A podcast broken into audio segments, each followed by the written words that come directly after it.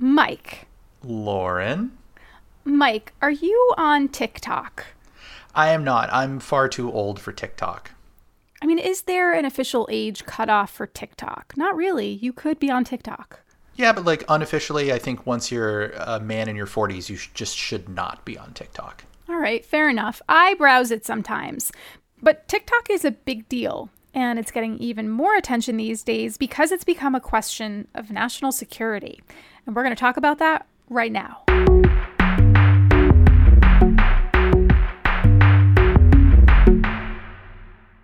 Hi, everyone. Welcome to Gadget Lab. I'm Lauren Goode, a senior writer at Wired. Wired senior editor Michael Calore is here too. And by here, I mean there. He's over there. Hello from over here.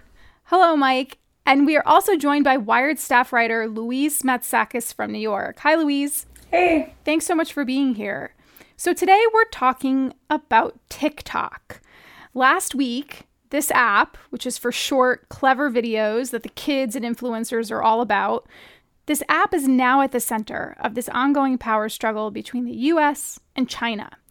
Critics say that TikTok's massive presence here is a national security risk because the app is owned by ByteDance, a Chinese tech company. And it's not just the government that's worried about TikTok. Amazon and Wells Fargo recently made a lot of headlines when these companies sent out statements to their employees asking them to delete the app.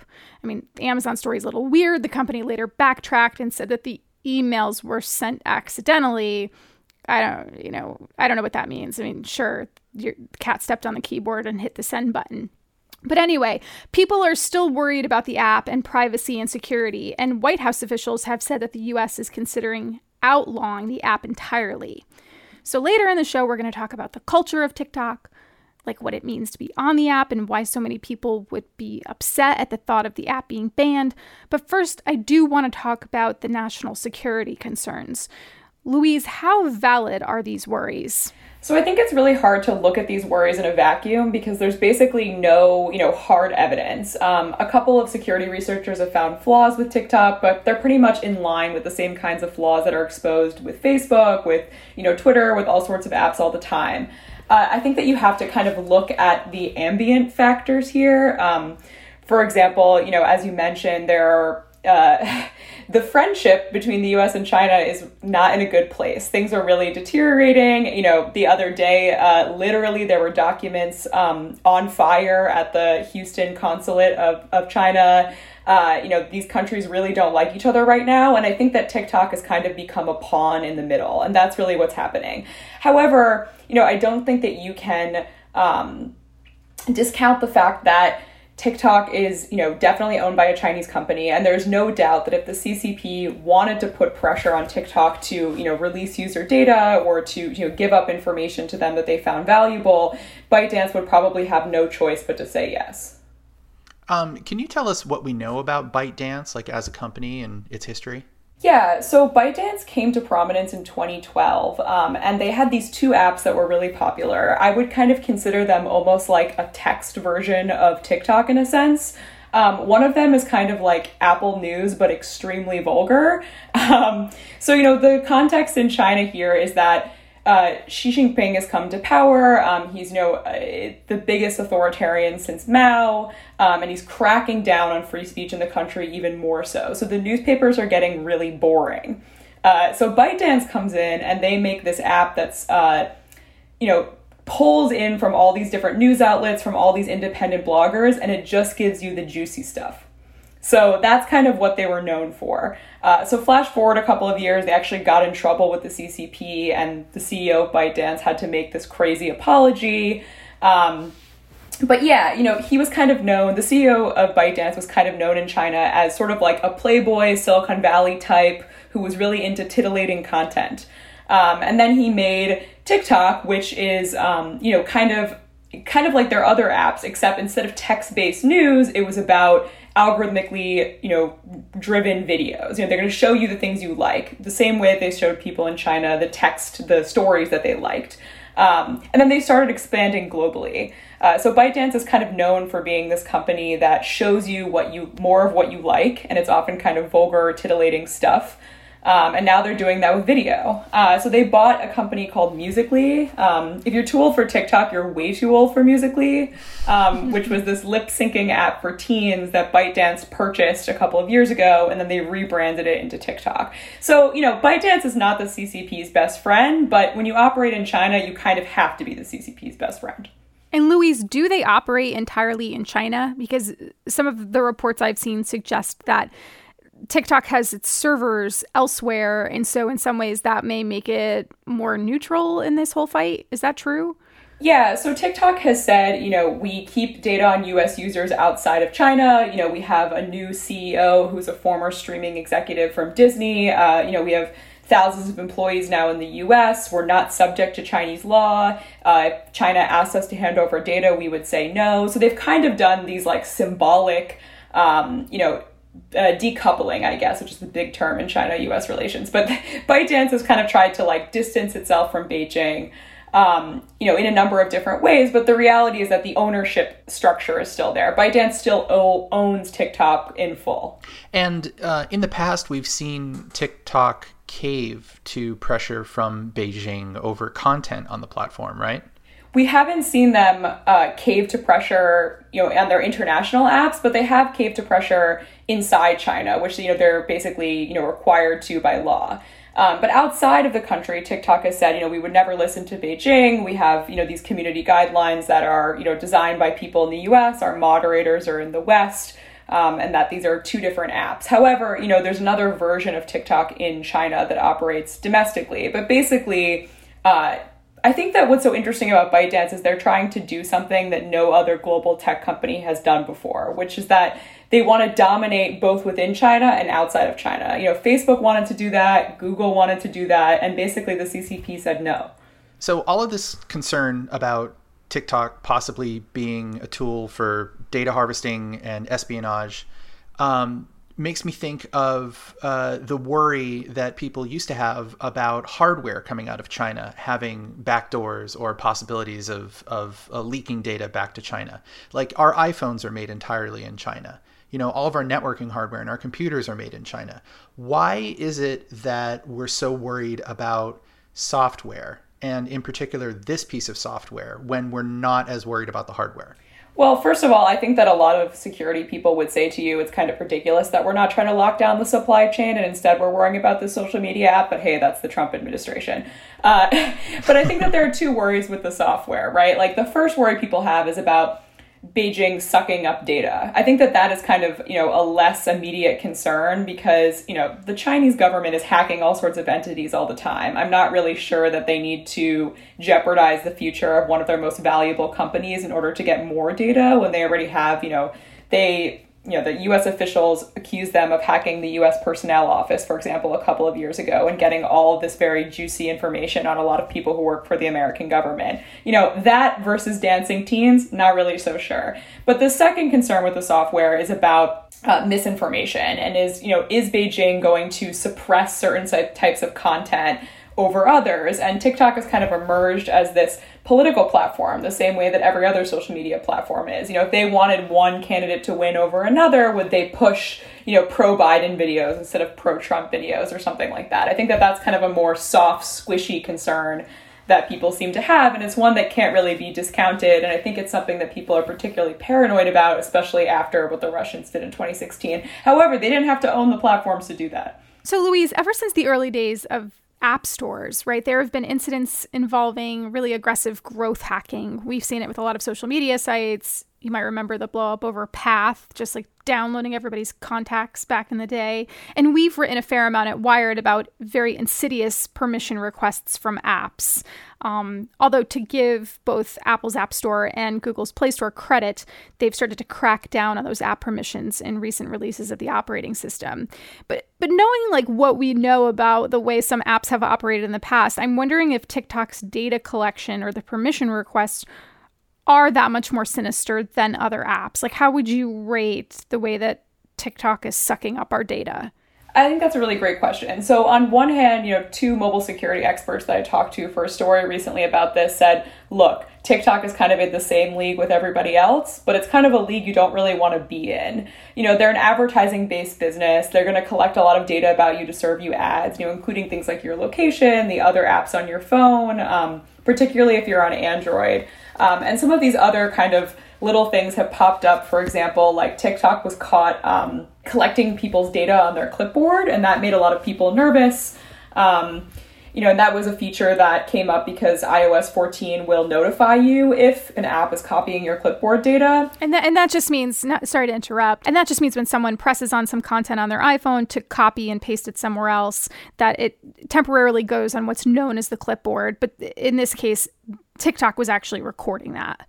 Yeah, so however, the data was kept on the device, so it's not like they had this, you know, great spreadsheet somewhere that was like, you know, user one's clipboard, user two's clipboard. What they were doing is that they were looking at your clipboard and seeing if you were trying to spam, basically. Were you copying and pasting the same comment on every video that you were looking at, basically? Um, so, but you know, I think that it speaks to these concerns that people have about TikTok and about you know apps in general. I think that the other thing is not only are people more skeptical about China than ever, but they're more skeptical about companies collecting their data. You know, I think regardless of what country they happen to be from. So that's so much of I think is what's going on here, rather than it being something super specific about TikTok. So, Louise, if TikTok ends up being banned by the US government and we're not allowed to have TikTok in this country anymore, uh, what happens? Does it just disappear from people's phones? So I think that what it would probably look like is that there would be some sort of executive order or some law in Congress that would then basically compel Apple and Google to do what they do in lots of other parts of the world, right? Is that they just remove these apps from the App Store. So you might actually still be able to have it on your phone, but I think that if TikTok de- detected that your IP address was in the US or something, it would block it. Um, you know, that's what would happen kind of from a technical perspective, from like a cultural and uh, political perspective, I think that it would be kind of a disaster because you'd have millions of young voters would have this platform for free expression cut off months before a consequential election. Um, I think it would also really make the US look like a hypocrite because we've really criticized China for years for this policy that we've called um, internet sovereignty, which is like, you know, we're only going to let the big giants from our own country thrive. And we've said that that's really not fair you know that that's not um, you know how you have a free global market that's not free trade um, so if we did that ourselves i think it would kind of be a bad look. Um, that doesn't mean that you know we're not going to. Um, i think especially if things continue down this road with china every single day i wake up and check the news and i can't believe that it's gotten worse. So wouldn't surprise me at this point but uh, every day there's a new surprise with our relations with china. Louise, thank you for explaining that. We're going to take a quick break and when we come back, we're going to have you back on to talk about the people who have made TikTok such a popular place to be and what it would mean for them if the app was banned.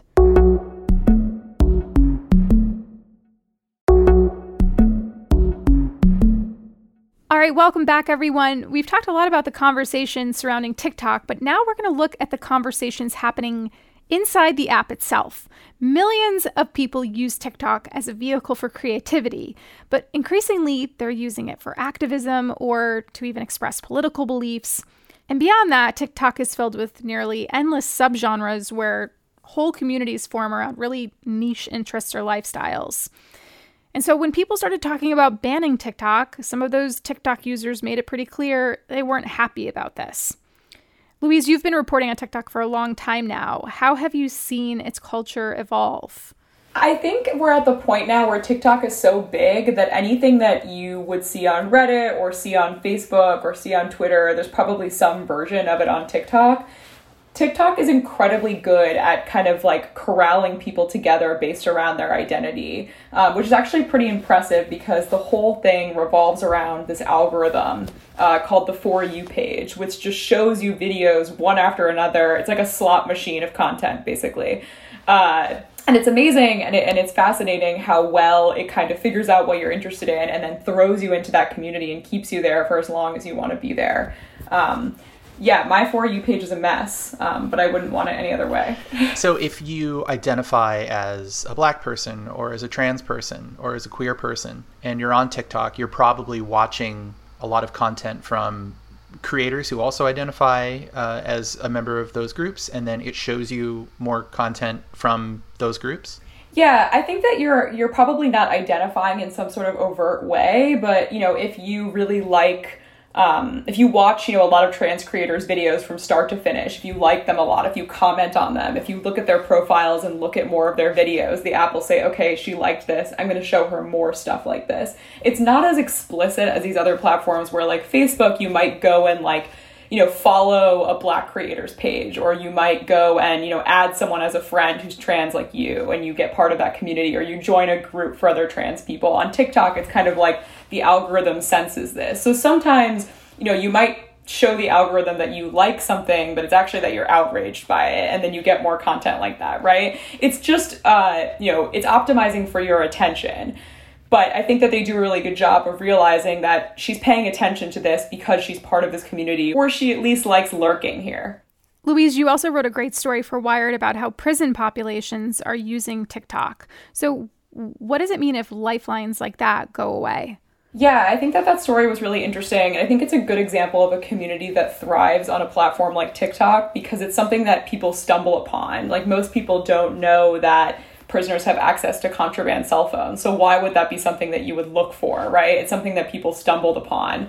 Um, and I think that that's what's interesting. But yeah, if the app was banned, you know, I think that there's a lot of creators at this point who came up through TikTok. You know, at first there were some people who, you know, maybe came from YouTube or came from Instagram. Um, but at this point, there are, you know, thousands, if not millions, of creators who are native to that platform. And I don't really think you can just bring your audience elsewhere because the dynamics on TikTok, like any platform, are pretty unique. Yeah, you know, um, I actually do lurk on TikTok a little bit uh, through the web. Uh, truth comes out. truth comes out. I don't.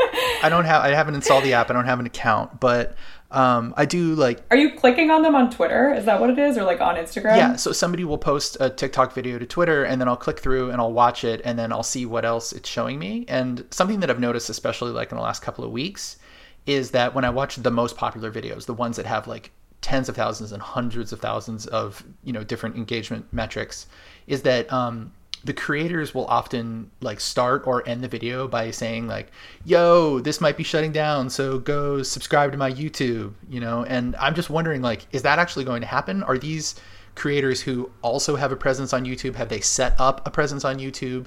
Or is it the other way around? Like there's these are youtubers who are using tiktok because it's the hotter platform uh, I think it's the former. So I think it's that they are, you know, proactively trying to make sure that some of their audience has another way of reaching them. But I think it's kind of like for a lot of these creators that TikTok is sort of the main outlet that they have. But like if you're a super fan, you'll also follow them on Instagram. Or like if you liked the two minute vlog they put on TikTok, like you can go watch the monetized 10 minute video on YouTube. But those I think are kind of for super fans. A lot of times when I click on a TikTok creator's Instagram profile, it will say like, hey, like I have 500,000 followers on TikTok, or like, hey, if you found me from TikTok, like follow me here.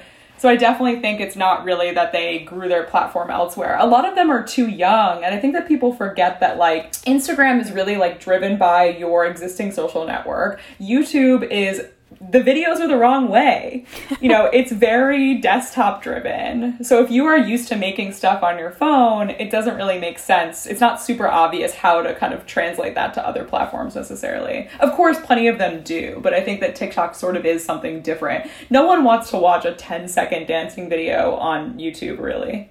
One of the things that seems unique about TikTok too is just the way people are actually encouraged to copy each other. I don't know if copying is the right word exactly, but they're encouraged to like participate in the challenge. Yeah, take a me- like a like... meme or a challenge and do some version of it or interpretation of it. And so now I've watched like a dozen videos of people, you know, holding up their cat to their ears and going, "Hello, Gubna, the queen is coming," right? Which or you're not going to experience it the same way without seeing the TikTok. But like, but people do really creative different interpretations, and that's one of the things that I really like. Whereas I think if you see 12 of the same videos on YouTube, you're like, okay, who who's stealing whose idea here?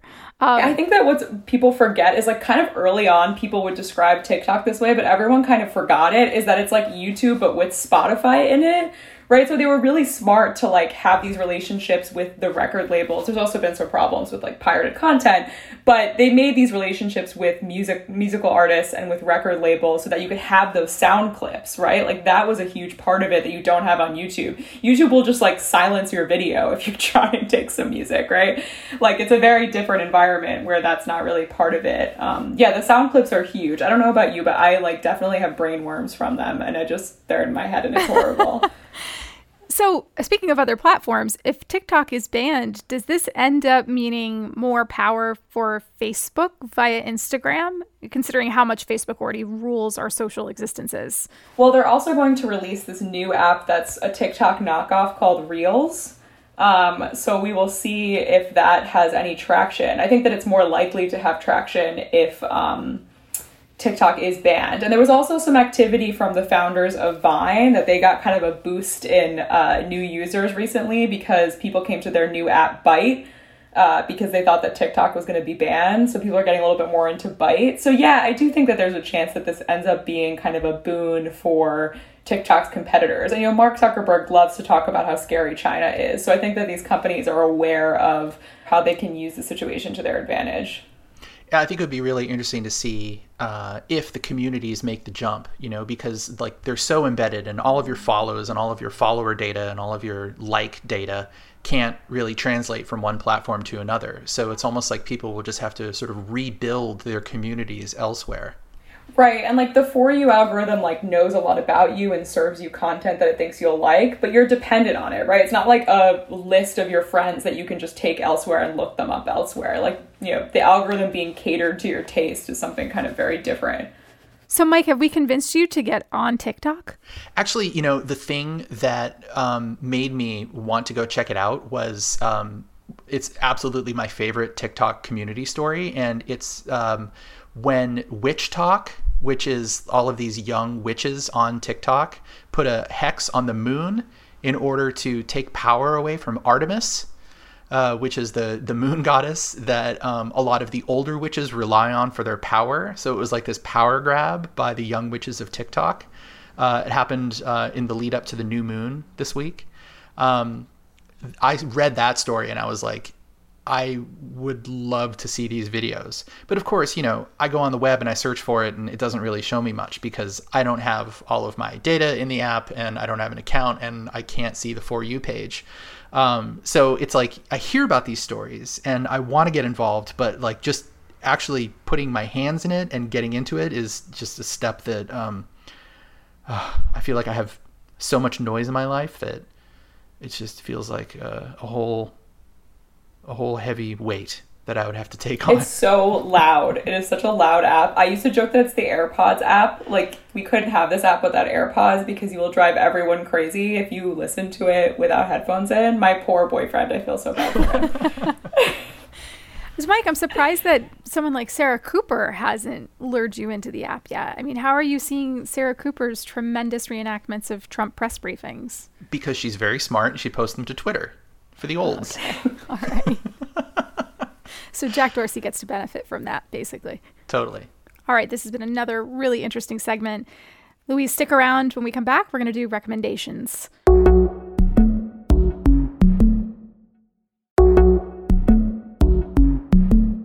All right, Louise, why don't you go first? Um, so I'm to be a nerd and I'm to recommend a book. Um, it's called Riding the Iron Rooster, and it's about uh, traveling through China on a train uh, for a year, and it takes place in I think the late 80s, so it's really surreal. Um, I thought that reading a travel book would be depressing, um, but it's actually pretty funny, um, and it's kind of been a nice relief to like uh, follow the the travels of someone who can just like get on things and not wear a mask and talk to strangers and and whatnot. So that's my recommendation. Who who wrote it? Uh, it's by Paul Theroux. Oh, you know, I downloaded that once and I never got around to reading it, but it's on my Kindle, so I should probably take a stab at it again. Yeah, it's definitely like like white guy wrote this like a little too long ago. There's some of that but i think like you know he's a great travel writer and it's really fun for this moment where um, things are so hard with you know our country's relationship with china and also um, we can't go anywhere. So it's nice to like you know hang out with someone who can Uh, so he is a very prolific travel author, and I, if you like Yeah. that book, I would recommend the Old Patagonian Express, where he rides a train through South America, Mexico and South America. That's the really famous one, right? Yeah. that's like one of his big ones. Okay, great. I would love to do that. Totally good. Mike, what's your recommendation aside from that book? Um, I want to recommend a podcast that I've really been enjoying lately. I've been listening to it on and off for a couple of years, but it's gotten really good in coronavirus time. It's called The War on Cars. Uh, it's a Oh, awesome. Yeah, it's it's a uh, like about transit basically, um, and you might think that it's just like a bunch of you know cycling advocates, uh, which it is, but it also explores really um, deep concepts about like urban design, about the way people move through cities, about uh, suburbs, about self-driving cars. Uh, it's really about the changing landscape of transit and pedestrian culture and bike culture and car culture in the US. Uh, and of course, you know, they go to Europe and they go to Asia and they talk to people in those places. But really, it's about like a city level, a street level view of how a city is handling all the changes happening in that space. Um, it's really wonderful. Uh, I, you know, I can't listen to every episode, uh, but the ones lately have been really good. Uh, there's been one about a bunch of guys who ride bikes around LA. There's been one about the Slow Streets program here in the Bay Area, which is the thing that drew me back to it. Uh, and the most recent one is um, an interview with a, an author who wrote a book about uh, how how our society has been shaped by the culture of the automobile. It's uh, really really great. That sounds really fascinating and actually really timely considering we're now seeing like transit fundamentally changed and here in the Bay Area lose funding. And um, it really does make me wonder about the future of transit. Yeah, public transit's going away in almost every major city uh, in our country, uh, at least temporarily and maybe in some cases permanently. Uh, it's going to look very different when we're on the other side of this. So it's it's important to start thinking about these things now, if you haven't already. um, Lauren, what's your recommendation? My recommendation is coming from inside the house. Our colleague Alan Henry wrote a story on Wired.com this week on how to be productive. However, do not let the headline fool you because, in many ways, it's really a it's kind of the antithetical to being productive. It's not about like how to write your novel while we're undergoing one of the greatest crises of our lives and it's not about like becoming a sourdough master. It's it's about giving yourself a pat on the back and reminding yourself that you're doing the best you can right now and it's about taking breaks so that when you are done taking a break, you can be a little bit more uh, functional and present. And it's about um, maybe saying no to as many work Zooms and instead substituting them with some chats with family and friends so that you can feel like a real human being again. Um, Alan also cites Karen Ho in his story, uh, who's a journalist at Quartz. And I hadn't realized until Angela came on our podcast a few weeks ago, Mike, that uh, Karen Ho is the person who coined the phrase doom scrolling that we've all been using to describe like just that endless scroll of bad news you can't stop reading at night. And so she contributes to this piece too and, and talks a little bit about how important it is to take a step back and really think about what quote unquote staying informed means. And that might not mean just looking at the news 24 7, but actually, um, are, the, are there trusted news sources, like a couple of trusted news sources you can go to for your information? Acquire that information and then move on from it rather than constantly scrolling. Um, and I thought that was really good advice. And also, if you're looking for a trusted news source, why not consider Wired as your trusted news source while I'm at it? Smash Yeah. that subscribe button. That's right. Wired.com forward slash subscribe. But uh, yeah, so that's on wired.com. The story is written by Alan Henry. Go check it out if you get a chance. All right, that's our show. Thanks, Louise, for joining us on Gadget Lab. It's been great having you on. It's been so much fun. And thank you all for listening. If you have feedback, you can find all of us on Twitter. Just check the show notes, send us your feedback. We'd love to hear it. This show is produced by Boone Ashworth. Our executive producer is Alex Kapelman. Uh, also, please follow Mike on TikTok. Mike, what's your TikTok handle? uh, at, at Snack Fight. or at Snack Fight. And just as a reminder, we also have another podcast now called Get Wired. You can hear the first episode of Get Wired with myself and Boone Ashworth in this feed, in the Gadget Lab feed. However, it also has its own feed, so don't forget to subscribe to Get Wired. Thanks so much, and we'll be back next week.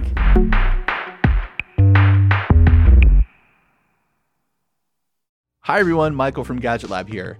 I want to tell you about our friends over at the Big Take podcast from Bloomberg News. Each weekday, they bring you one important story from their global newsroom, like how AI will upend your life, or why China's targeting the US dollar, and maybe how Joe Biden plans to take on Donald Trump. Oh boy. Check out The Big Take, a daily podcast from Bloomberg, wherever you listen.